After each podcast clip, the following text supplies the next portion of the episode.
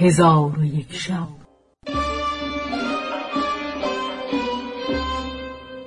چون شب دویست و دوازدهم برآمد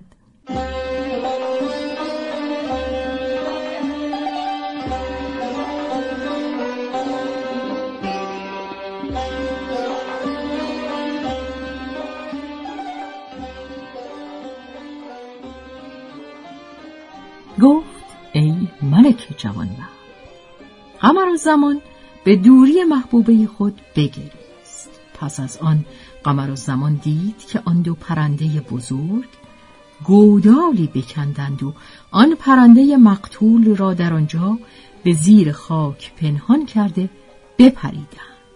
ساعتی قایب بودند. پس از ساعتی بیامدند و پرنده قاتل را بیاوردند و بر سر خاک مقتول فرود آمدند و منقار و چنگال بر آن پرنده قاتل همی زدند تا او را بکشتند و شکم او را بدریدند و روده های او را برآوردند و خون او را به خاک مقتول بریختند و گوشت و پوست او را پاره پاره کردند و آنچه در شکم داشت درآورده بپراکندند و قمر و زمان به آنها مینگریست و در کردار آنها به شگفت اندر بود. پس قمر و زمان را بدان جایی که پرنده را از هم ریخته بودند نظر بیفتاد. چیزی را دید که پرتو همی دهد. پس قمر و زمان به آن چیز نزدیک رفته دید که حوصله پرنده است. او را برداشت و بشکافت. همان نگین را که سبب جدایی او از ملکه بدور شده بود دریافت. چون نگین را نیک بشناخت از غایت فرح و شادی بی خود بیفتاد.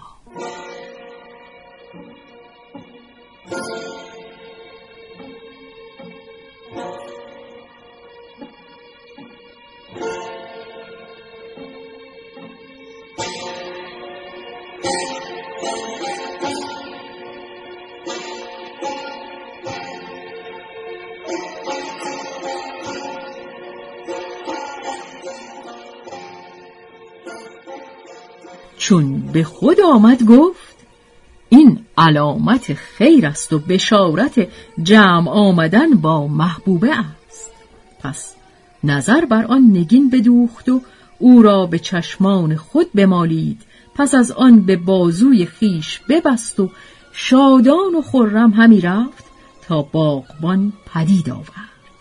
تا هنگام شام از بحر او میگشت پدیدش نیاورد.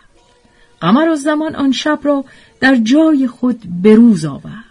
بامدادان برخواسته میان به لیف خرما ببست و تیشه به دست گرفته درختان خشکیده همی برید و از جای خود بر می‌کند تا اینکه به درختی بس کهن و خشکیده بیامد و تیشه به ریشه آن درخت همی زدی خاک به یک سوی همی کرد.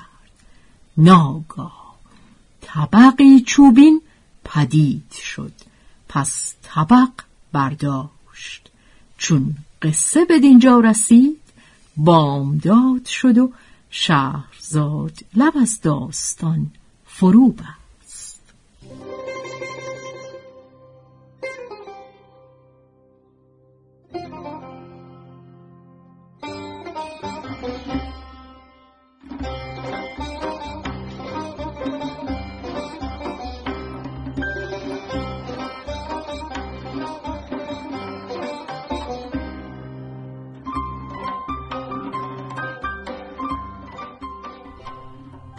به روایت شهرزاد فتوهی.